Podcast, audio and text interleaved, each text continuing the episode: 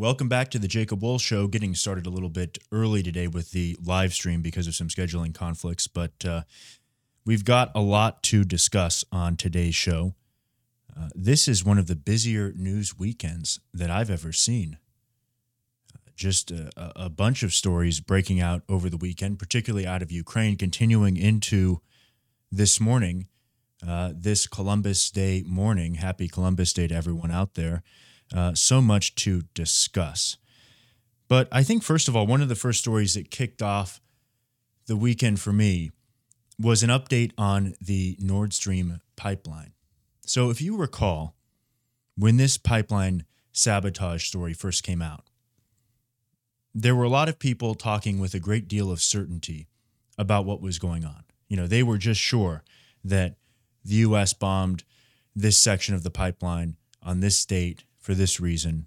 And a lot of commentators were out there just just commenting on this with so much certainty. And there's no doubt that there were a great deal of circumstantial bits of evidence that pointed to U.S. involvement in the sabotage. There's no question about that. We see the lack of capability of the Ukrainian special operations forces when we look at the fact that they were not able to blow up a bridge properly. We're going to get into that story the explosion, the attack on the bridge between Crimea and Russia in just one moment. But we kind of ruled out them and, and, and people were talking about it with great certainty. But remember what I said is just take a moment here and remember that we have very little data on this. In terms of raw data, in terms of what we can see with our own eyes, all we had were uh, basically uh, we had a picture a single picture of the ocean with bubbles coming up. That's what we had. That was the extent to which we had direct data showing that pipelines were even attacked at all. And so we talk about that and, and what happened in these pipelines. And now we have a report out that suggests, well, actually, now the Russians say that uh, line B of the Nord Stream 2 pipeline was not damaged at all by the blast. So there's several different lines. It's more complex than one simple pipeline as you might imagine in your head. And line B was not damaged at all. It can still deliver uh, gas to Europe uh, from Russia. And so that's a development we have out now. So, in all of this, we just have to ask ourselves once again what do we really know? How sure are we that we know it? Because a lot of times these stories come out, claims are made, multiple governments claim the same thing. Some governments claim other things. And then you look and you say, well, what do we really know? What we really know is we have a photograph of what looks like ocean somewhere with bubbles coming up. That was the only direct data that the public could see on any of this. So that was the first thing. But something like the pipeline explosion didn't happen in isolation. Of course, the trade war between the US and China is back. China is restricting fertilizer output. I have, and this is uh, some data that I can bring you from uh, K Street right now, is that there is serious fertilizer shortages here in the U.S. now playing out. So there were sanctions against Russia, but more importantly than sanctions against Russia, because there were many exemptions on fertilizer and agricultural products, but more importantly, um, is that there's a fear that while fertilizer may not be sanctioned today, somebody could put money in escrow, letters of credit could be issued, and then uh, midway through the deal, sanctions could come out and you could lose millions of dollars. And so, fertilizer coming out of Russia to the US has basically been frozen.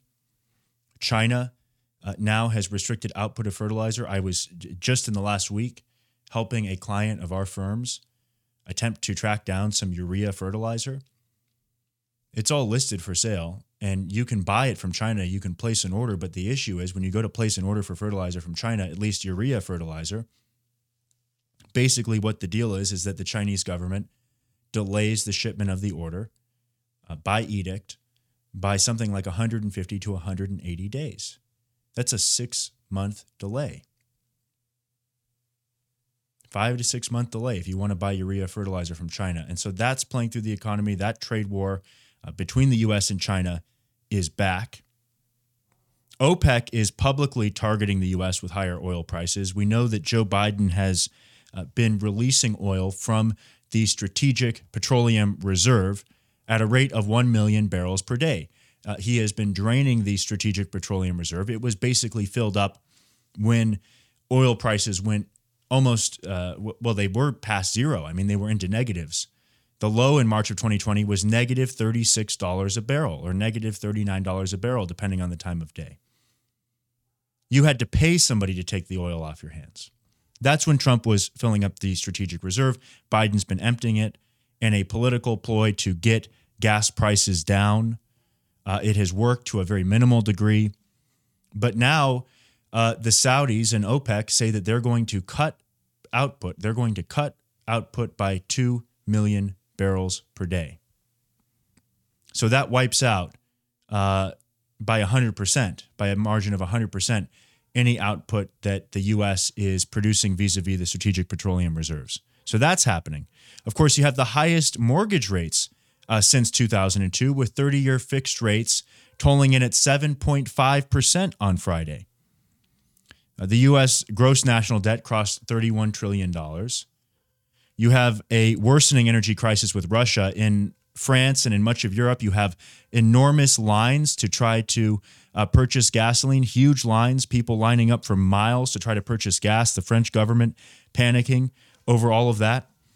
I saw some useful commentary, I think, from David Sacks. He's one of the co founders of PayPal. He told people to get their money out of PayPal amid their uh, fines. And you, we know PayPal just recently, in the last uh, couple of weeks, banned me for, for no reason. I basically used the account to pay a couple of miscellaneous subscriptions and things. Uh, but but he is a, a political commentator. He's on a podcast with a couple of liberals called the All In Podcast, fellow venture capitalists and the like. Uh, well, he had some useful commentary out. He tweeted, uh, How to know if you're an easily propagandized chimp brain. You couldn't find Ukraine on a map last year. You've never set foot on its soil. You can't speak its language, but you're willing to engage in nuclear war to defend its ethnically disputed border regions. And that's so true. You think about this, and it's like eh, so many people that didn't care about viruses, that never cared about the cold, that were never germophobes, that never wore masks, all of a sudden became hugely afraid of COVID 19, stayed in the house, refused to fly, took experimental vaccines because the television set told them to. And I think what we have to basically acknowledge is that much of the public, not merely in one state, not merely in one political party or in the US or, or in any continent, but around the world, much of the public is just barely sentient they will follow the orders of the television set. If the television set ter- tells them to wear masks, uh, they'll wear a mask. If the television set tells them to get a brand new experimental vaccine, they will do that. If the television set uh, tells them to care about Ukraine and hate Russia, they will do that. Even though that very same media was voicing concerns about the Ukrainian regime just a short time ago. We look, for example, at these stories here uh, from before and after the invasion of Ukraine by Russia. Uh, story from The Guardian here. It says, Welcome to Ukraine, the most corrupt nation in Europe. I can confirm that is very much true in my experiences being in Ukraine, actually being there, doing business there, doing due diligence in Ukraine. But now you look at that, that was from The Guardian. Very same uh, paper now says the fight for Ukraine is a fight for liberal ideals. Really. We go to Reuters here. Uh, Reuters, this is before the invasion, said Ukraine's neo Nazi problem.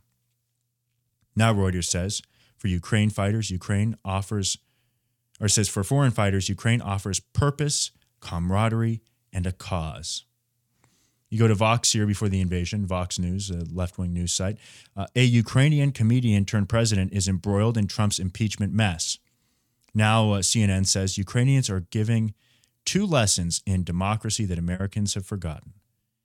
Uh, you go to News Europe before the invasion. Ukrainian president's rule becomes increasingly corrupt and authoritarian. Uh, now, the Washington Post uh, says Zelensky, the TV president, turned war hero. So you see the way that the media just falls into line with the intelligence services, with the establishment, with the Department of Defense. I mean, the CIA calls up the media, they tell them to do something, and they do it. If they tell the media not to report something, they don't report it. That is, in fact, more uh, shocking and damning than what they do report. We're going to have a special report coming up about that when the US media is subject to non publishing notices on stories. Like we're going to talk about probably in the next episode certain Afghan drug lords that were arrested. There was one Afghan drug lord that had uh, imported 120 uh, tons of heroin per year into the United States, at least. He was on the DoD's kill list because much of the profits from selling the heroin into the US were given to Al Qaeda. And he was extracted uh, from Afghanistan so that he wouldn't be killed by the DoD. He was flown from Malaysia straight to New York's JFK airport. He was arrested on site. The case against him was a multi uh, dozen page indictment, hundreds of counts of trafficking heroin into the United States and supporting terrorists. A man named Haji Juma Khan. And uh, his case was under seal in the District of Columbia. And in 2018, Haji Juma Khan was released. He was just released. That was when Donald Trump was in office. He never served a day in jail. Another one of these people, uh, one of these Afghan drug lords, was given only 10 years for doing hundreds and hundreds of tons of heroin into the United States per year. Oh, by the way, nobody reported on the indictment or the arrest. No, no mainstream media. None. That's the whole point of this uh, example. Another case was when you had uh, another one of these Afghan drug lords. He was allegedly sentenced to 10 years, but and, and to be released uh, in December of 2022. But I have recently looked on the Bureau of Prisons uh, database, and he is not in Bureau of Prisons custody. He's not in federal custody as of today. Another Afghan drug lord who who pushed tons and tons of heroin into the United States, tons and tons of heroin, and other places around the world. So, if you have the right connections at the right three letter agencies, apparently you can traffic hundreds of tons of heroin into the US. And, and again, you know, it's like we don't even have to go as far as conspiracy theories that the CIA was selling crack in black neighborhoods, to which I've seen no evidence, by the way. I mean, no direct evidence. We don't have to go that far. You can look at actual cases, you can look at the legal documents, even in the last decade, of Afghan drug lords shipping billions of dollars of heroin to the US, using it to fund terrorism, and they get no consequences. And then the media doesn't report on it because the CIA tells them not to report on it. It's the damnedest thing I've ever seen. Of course, speaking of this Nazi problem in Ukraine, the other thing that we got over the weekend, a new data point, is that there was a, a commander in Ukraine. In fact, he's not just any commander, he's the commander in chief of Ukraine's armed forces. Uh, in some other countries, the president is not necessarily the commander in chief. Uh, Ukraine is one of those countries, it's a separate role. The commander in chief, the head of the armed forces, incumbent General Valery Zaluzhny, uh, tweeted out a photo of him kitted out uh, with a plate carrier, uh, carrying an, an HK 416. Uh, and the background was blurred, uh, supposedly for you know security reasons. But what wasn't blurred is a, a bracelet he was wearing. It was a, a, what looked like a diamond tennis bracelet. But these weren't just any diamonds; they were inscribed, uh, at least in one case you can see in the photo, with swastikas. Where does one even go to get a swastika diamond bracelet? I mean, where do you order a swastika diamond bracelet? Where do you even buy that uh, in today's world? I mean, it doesn't exactly match his uh, military kit. But again, he's probably or almost certainly in on the deal uh, in, a, in an instance where he is uh, taking in tens of billions of dollars of money being sent from the West. So there's that. And that is, uh, you know, an, an absolute abomination. And, and, you know, when you see this guy wearing uh, this swastika bracelet, it, it's just, it is so beyond belief it is it's it, it's so um I'm, I'm just trying to think of the, the term here. It is is just it's it's it's beyond Orwellian. I don't know what what I don't even think any fiction book covers it. But me, somebody who as a Republican has been smeared by the left as being a Nazi, being a member of the Ku Klux Klan, currently being sued in the Southern District of New York under the Ku Klux Klan Act of 1873. Meanwhile, and I'm a Jew, okay, as a Jew, bear in mind. Meanwhile, these very same leftists are sending tens and now it turns out hundreds of billions of dollars to Ukraine. And not just any hundreds of billions of dollars, hundreds of billions of dollars in cash, but also in military equipment, small arms, missile launchers, you name it, to actual Nazis. And they wave the Ukrainian flag in their yard like a bunch of boneheads. You know, it's like I, am the one who's called a Nazi, me, a Jew, and a, and a member of the Ku Klux Klan. And then they are sending tens of billions of dollars to actual Nazis wearing swastika jewelry. It's just remarkable. But of course, over the weekend, we had the, the bombing of this bridge between Ukraine, or rather between uh, Russia and the Russian territory of uh, Crimea. this is a newer bridge. And on Putin's birthday over the weekend, it was blown up. It looks like by a truck bomb. It was kind of amateur. Uh, clearly, there was uh, thermite involved based on the sparking. You don't need thermite to blow a bridge, and a truck bomb is not really a, uh, the ideal way to blow a bridge, but apparently, they were not prepared to engage in the kind of amphibious operation that would have been needed in order to blow the bridge, probably sensors, detectors, and things like that that would have stopped that. Um, so instead, they blew up this truck bomb. They blew up part of the bridge. They killed at least three civilians in the process. The Ukrainians said they took credit for it publicly. Uh, it didn't really stop the bridge. Within mere hours, uh, traffic service was restored across the bridge. It only took out kind of one lane of traffic. And the rail service was back up and running very quickly as well. So there's no real strategic impact. Psychological impact, I guess. Again, killing three civilians. Uh, Russia responded very quickly uh, on this Monday, on this Columbus Day Monday uh, morning, I guess, uh, Eastern time, Monday, our time here on the east coast of the U.S., uh, pounding Ukraine with airstrikes. Apparently, something like 90 cruise missiles launched into Ukraine, uh, 40 or so of them shot down. I've seen one video, at least, of one being shot down with what looks like a Stinger missile. These are like uh, basically uh, jet powered cruise missiles, okay? Um, so these aren't rockets, these are jets or ramjets in some cases, but mostly just jets. Uh, they fly at kind of low speed, very low altitude, hard to hard to shoot down, hard to detect. Uh, and they hit cities across Ukraine, including uh, Lviv, including the capital, Kiev. It seems that these Russian strikes, from what we can tell so far, were very much targeted at Ukraine's energy infrastructure. In fact, the Ukrainian energy ministry came out very quickly and they said no more energy exports from Ukraine. Remember, Ukraine's got some natural gas of its own, it's got some pipelines of its own, it has some coal deposits of its own.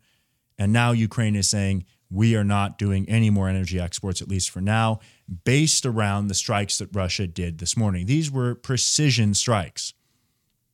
There are videos of them uh, there are also fake videos. There are being there's there's recycled videos of strikes from early in the war that are being recycled as having taken place today. You can tell based on some of the uh, weather and and just other things, and they're identical to earlier videos. But certainly there were some strikes today. The Russians uh, accounted for that. They took credit for it.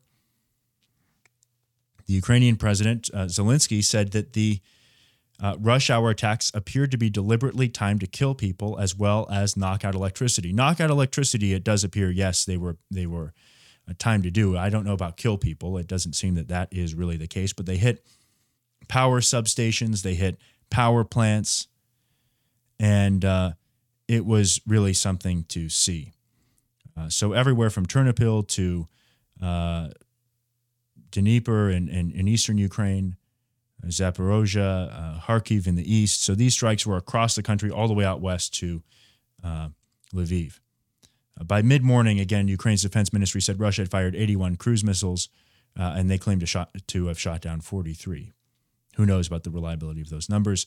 Uh, apparently, the German consulate in Kiev was hit with a Russian strike. That's according to German news media Bild, uh, B I L D. Russia's Medvedev a deputy chairman of the Russian Security Council, says Ukraine strikes only the first episode of their response. Now, following this attack on the bridge, which was very clearly civilian infrastructure, killed three Russian civilians.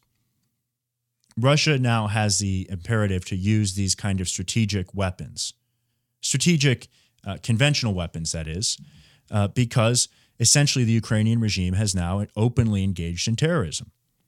Under international law, they can really take to the offensive now and unleash uh, more cruise missiles like they did very early in the war. And I think, yes, you can expect that to continue, but we will see. Lately, the Russian military has been fairly docile. Uh, it, it, this this conflict into the summer had basically been petering down to what was becoming sort of a low intensity conflict in the east, but now it's stepping back up because Zelensky wants to keep this gravy train going. So once again, I, I would say the Zelensky regime now uh, can be removed by Putin legally, just the same way that Saddam Hussein was removed by the U.S. And by the way, if you want to talk about how brutal Russia's airstrikes were, you go back and watch the shock and awe airstrikes of Baghdad that took place in 2003 at the hands of the United States. Nothing that Russia has done has been anything like what the United States did in the shock and awe strikes in Baghdad in 2003. Not even close. Not even close. Uh, but I want to talk about this story here. Uh, Biden pardoning thousands of pot offenders. Uh, this is uh, new. This is out. Uh, basically, the Biden administration has pardoned thousands of people convicted of marijuana possession, orders review of federal pot laws. This is the report from CNBC. But, you know, what was amazing about this, really, is that it revealed something about the claims of the pot advocates that I have said for a long time is totally false. It is totally false. And now we get to see that. And so, uh, what we see is that they looked up basically all the people that had been uh, charged federally, not necessarily in prison, just charged uh, federally and convicted federally of a federal simple possession of marijuana. Okay. And it turned out there were only 6,500 people they could find, dead or alive or otherwise, that had ever been convicted of simple possession of marijuana in a federal court. Now, what we were told by the pot advocates for so long is that there are just uh, so many tens of thousands of people that are rotting in prison for smoking a plant. That's what they told us.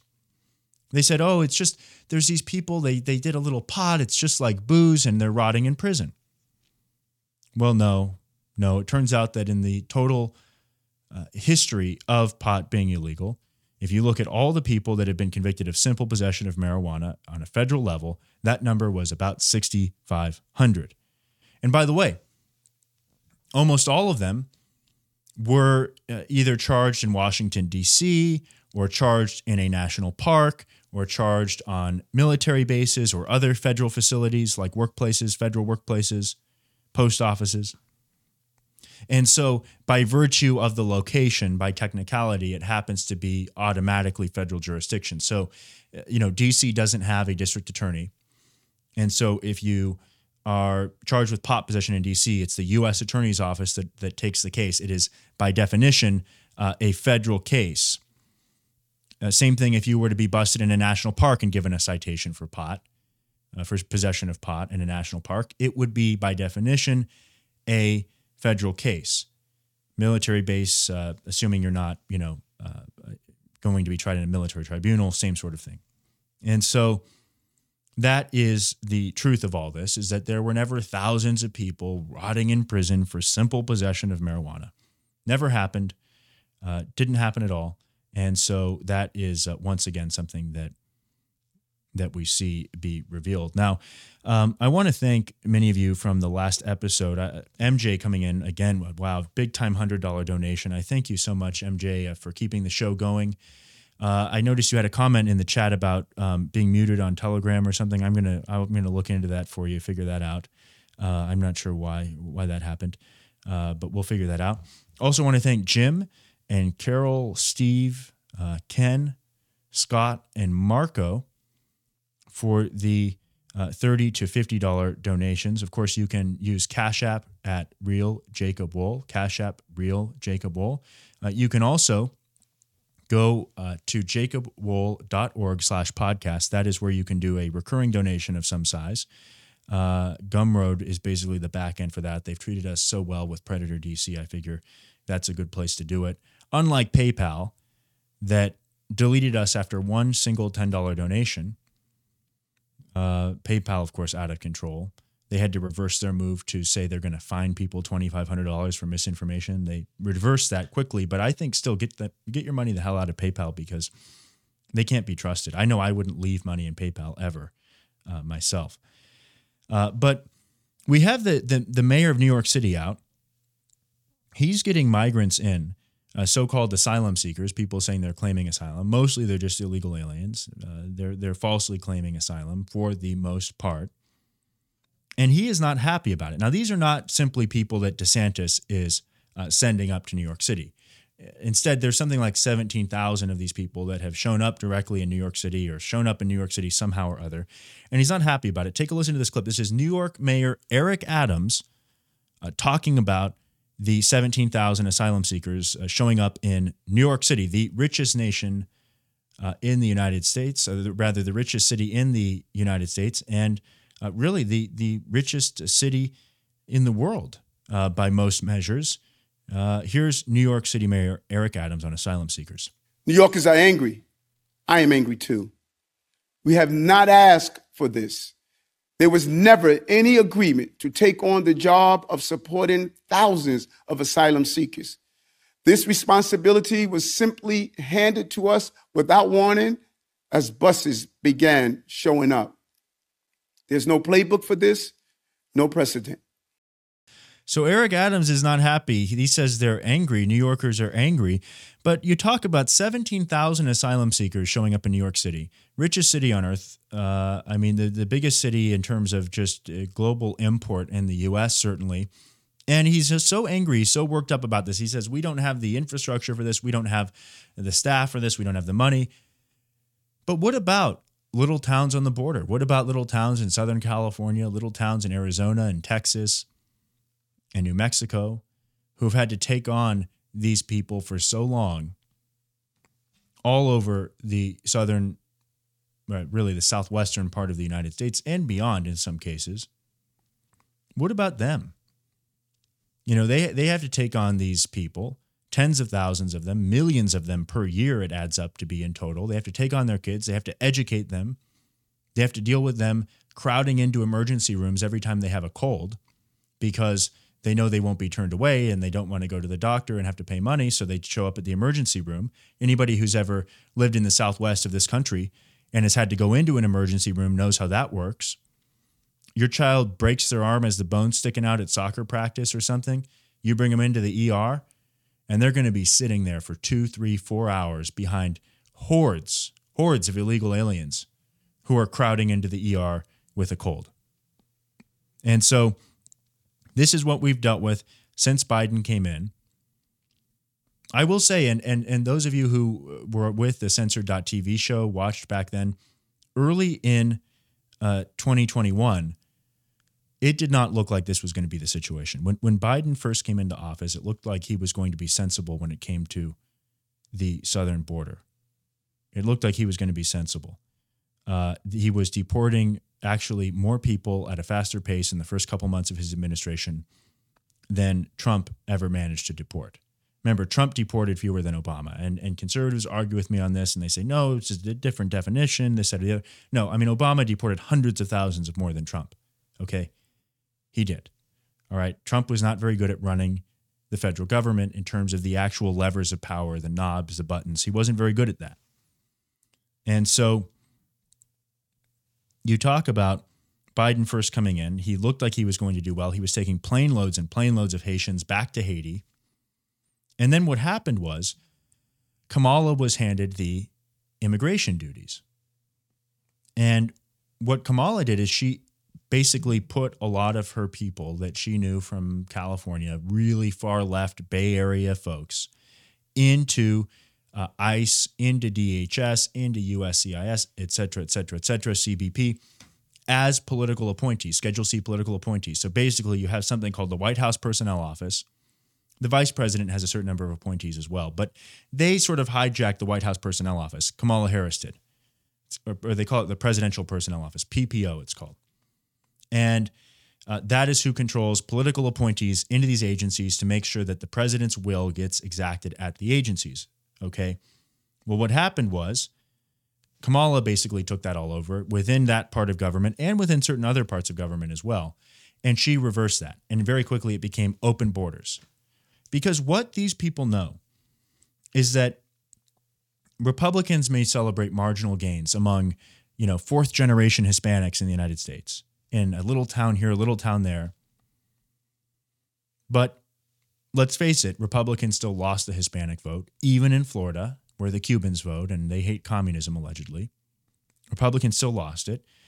If you inc- if Republicans are, are dead set on celebrating that, they're in the process increasing turnout among Hispanic, just like all of the parading with Kim Kardashian and Kanye West, all that did was increase black turnout, a group that they lose by 91% to say 6% generally. You know, three go independent or what have you. And so what they know though is that, yeah, you might win over these people after four generations and get four more points with them than you usually get or something like that. But it, it doesn't matter because they're going to import millions more people from Nicaragua, Honduras, southern Mexico, all over Central America, and people in some cases who don't even speak Spanish, much less English. They speak some tribal tongue. Uh, most of them are illiterate in any language, zero education. Uh, and, and they're going to import millions of these people, and they're going to import millions of Indian Americans who Republicans like because uh, the the Indian Americans who do vote Republican also happen to donate a lot of money to Republicans. That's a key thing. But again, overwhelmingly they vote for Democrats. And it's like no matter what you do politically, if you bring in so many millions more people who you know reliably vote Democrat, you can't win. The political game is up. Kind of like Ann Coulter talks about in her book, Adios America, worth a read uh, if you've never read Adios America, it is uh, something that you really ought to check out. But uh, beyond that issue, uh, we do have the uniform crime statistics out of the FBI. Now, this was record low participation this time around for whatever reason. Uh, police departments essentially have to turn in their data uh, to the FBI on arrests and things like this. And they, they will massage their data so they want to basically make the crime look lower if it's an election year, things like this. So it's not like this uh, uniform crime report is totally accurate, totally reliable. Uh, but I do want to uh, get into this here. And there's a video out of VDARE that explains some of these crime statistics, and they're just shocking. I mean, if you've never looked at the crime stats before, and this is your first look, uh, well, get get ready, buckle up. The 2021 Uniform Crime Reporting statistics from the FBI have been released, and the black percentage of known murder offenders surged from a record 56.5% in 2020 to an insane 60.4% in 2021. So that's up. Remember, we aren't even just talking about really black offenders. Blacks are 13% of the country. We're talking about mostly um, black men. That's about 7%. Young black men, it's about 6% and you're talking about 60% of the uh, known murder offenders in 2021. Steve Sailer writes on VDARE.com For complicated bureaucratic methodological reasons, there was a huge decline in cooperation by local police departments from the mid 80% in 2020 to only 63% of U.S. law enforcement agencies in 2021. As CNN reports, this year shows the lowest level of participation the FBI has reported since at least 1979. So they don't want to turn in the data to the FBI for these crime statistics. The local departments just don't want to do it. It's voluntary. They don't want to do it. With only 52% of agencies submitting complete data for 2021. So, as Steve Sailer suggests, this change may be due to a selection effect or it could really be due to the racial reckoning that the establishment media declared after George Floyd's death. And do keep in mind, these numbers only include known homicide suspects. As an example, Chicago, Illinois has a murder clearance rate of only about 50%. However, of those cases considered cleared, another 50% result in no charges for a variety of reasons, meaning only about 25% of Chicago homicides lead to a suspect being identified and charged. That's remarkable, isn't it? Only 25% of Chicago homicides lead to a suspect being identified and charged. man, like if you want to be a killer, if you want to be a murderer, um, I guess Chicago's the place to do it. I mean, that those are remarkable odds. To put it simply, snitches get stitches, so the total number of black suspects, although unknowable for sure, is likely higher than reported. Read more by Steve Sailer on VDare.com by clicking the link attached to this video. So, anyway, that was just a, a remarkable report on uh, the continuing trend of just out of control black crime in the United States and I don't know what to say about it. it. It is it is something in which a high proportion of it is black on black crime, but it's not exclusively black black on black crime. Of the crime that does go between races, uh, black on white, white on black, it's something like 10 to 1 black on white versus white on black. Uh, it is uh, simply out of control. I mean, the the carjackings, the killings, the shootings, the murders, the rapes, the pillaging, the stealing, the mob violence that is taking place across the US in areas where it doesn't normally take place is just very high. You are seeing uh, this crime that was normally isolated to the ghettos now creeping into the suburbs. I mean, if you think about it from, from the standpoint of the criminals, it makes sense. If you're going to go out and rob, I mean, you, you may as well go rob where people actually have something to steal, uh, as opposed to a place where uh, they don't. And and you see it. You see the carjackings in the nice neighborhoods. You see the shootings, the killings, the home invasions, the robberies. And it is something in which all the political policy is moving in the exact wrong direction on this. Police are being defunded, but more than defunded, more importantly than defunding. I mean, the police budgets are just so freaking high right now, all across the country.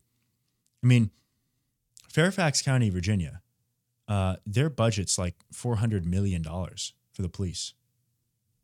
Police departments all over the country have budgets of $400 million in relatively safe areas that are non, you know, super urbanized. It's unbelievable. You know, you're talking about half a billion dollars in some places. So the police have plenty of money, but more importantly than that, they are they are neutered. They are defrocked. They're defanged. That's the bigger issue. It's a it's a thread we've been following on the show for a while. Guys, thanks for watching. We did a little bit of an earlier show today uh, because of some scheduling uh, issues.